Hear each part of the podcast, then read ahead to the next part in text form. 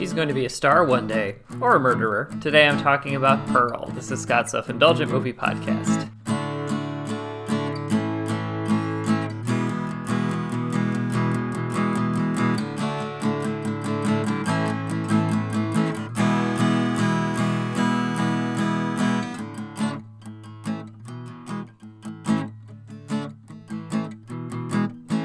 Hello, movie friends. Welcome to Scott's Self Indulgent Movie Podcast. I am Scott, and today I am talking about Pearl, which is the tie in prequel to X, which is going to be one in a trilogy. I guess they're working on a new one right now, uh, which is very cool, uh, starring Mia Goth, directed by Ti West.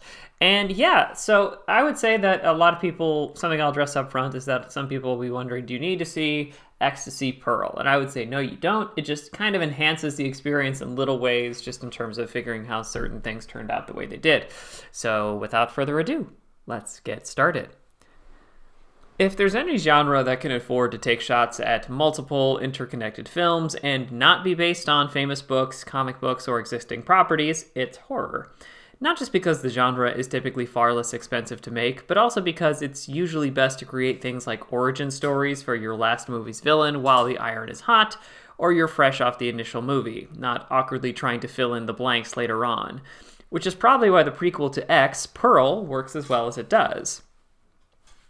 Mia Goth plays the titular Pearl, a disenchanted young woman who lives with her immigrant parents while her husband is off fighting in World War I. Feeling trapped by her day to day obligations and her marriage to a man who's fighting overseas, Pearl indulges in flights of fancy in hopes of becoming a star. And the chance may have arrived since a troupe of traveling dancers are in town to hold auditions. But can Pearl keep herself and her mental state together enough to achieve her dream? There's been a lot of discussion, less about whether or not Pearl is good, for the record, I think it is, but rather if it is better than X. And loosely speaking, I think this is entirely dependent on what kind of tone or setup you prefer. So let's dig into what makes Pearl work. First, we have a character study as horror. The baseline for Pearl is a very familiar Hollywood story. A young woman doesn't like the life she has and desperately wants to escape and become a star. Pearl's hook is seeing how an unwell mind handles this through the lens of an old school Hollywood musical, a la The Wizard of Oz or Mary Poppins.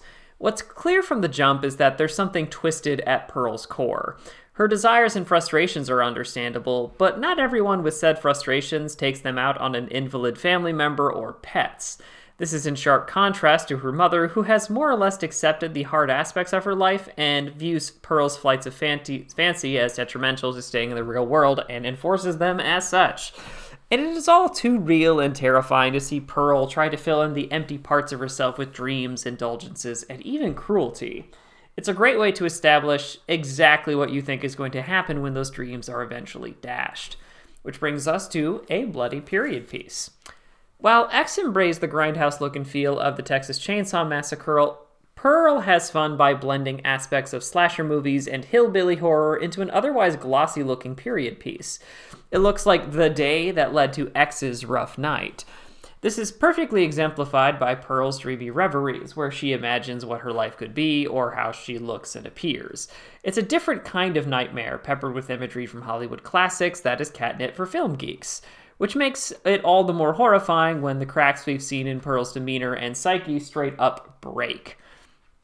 And we also get into an underrated element, which is you don't have to have seen X. The best prequels and sequels are movies that don't require the audience to have seen the original, and it's becoming an underrated skill set nowadays. This is less about the MCU, where if you haven't kept up with all the movies and TV shows, you might be behind. It's then things like Creed 3, where former opponents come in to help him train, and there's no, not even a dialogue reference to it. With Pearl, all you really know going in, if you've seen X, is that the bad stuff that is going to happen is on this farm, and Pearl isn't going to achieve her dream which you can already tell based on the genre and the setup. It's an enhancement versus a limitation. The verdict is it's glossy, gory fun. Visually engaging and beautifully acted by Mia Goth, Pearl is arguably just as good or better than X. 7 out of 10. This has been Scott's Self Indulgent Movie Podcast. Thank you so much for listening. Don't forget to like, share, and subscribe wherever you get your podcasts. And don't forget to join our Facebook group, Scott's Self Indulgent Movie World, for the latest reviews, discussions, and more. See you next time, everybody, and stay safe.